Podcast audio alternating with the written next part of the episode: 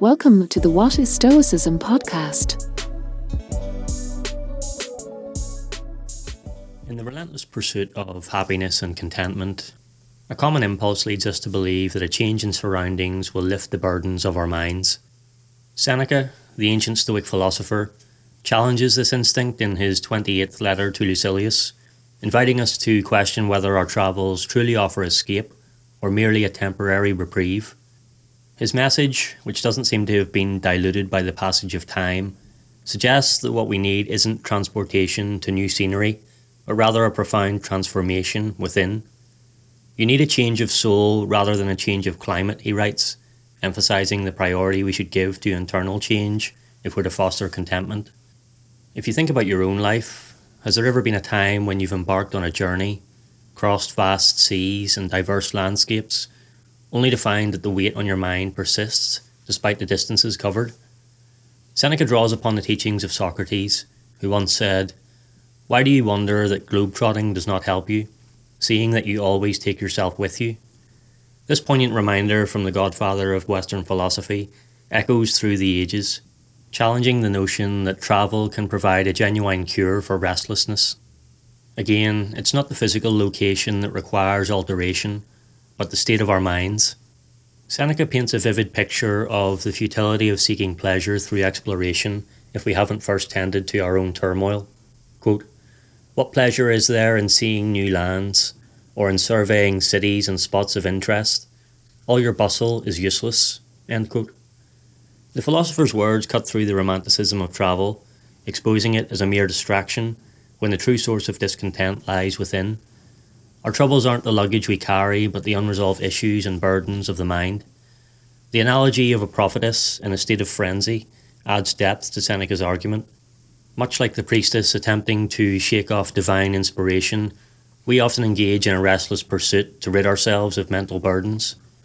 However, the more we strive to escape, the more troublesome these burdens become. Seneca compares the mind to cargo on a ship, emphasizing that only when the cargo or troubles of the mind is removed, can any change of scene be genuinely pleasant? To grasp Seneca's perspective fully, we have to embrace the idea that the person we are matters more than the place we find ourselves. This universal truth resonates in his declaration that I am not born for any one corner of the universe, this whole world is my country. The realization that the pursuit of a fulfilling life is not confined to a specific location is liberating.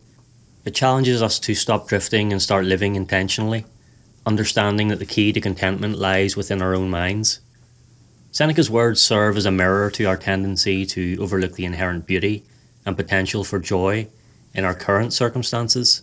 As the philosopher says, our current situation would have pleased us before now had we believed it wholly ours. The failure to recognise the intrinsic value of our present moment renders us perpetual drifters exchanging one place for another in vain pursuit of happiness that can only be found within.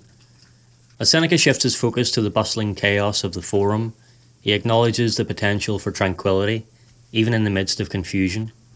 The wise person, he argues, endures life's challenges but doesn't actively seek out chaos. In a world where some glorify a stormy existence, Seneca advocates for peace over perpetual conflict, urging us to prioritize inner harmony. The wisdom encapsulated in Seneca's 28th letter culminates in the acknowledgement that self awareness is the first step towards saving ourselves. He echoes Epicurus's profound insight that the knowledge of sin is the beginning of salvation.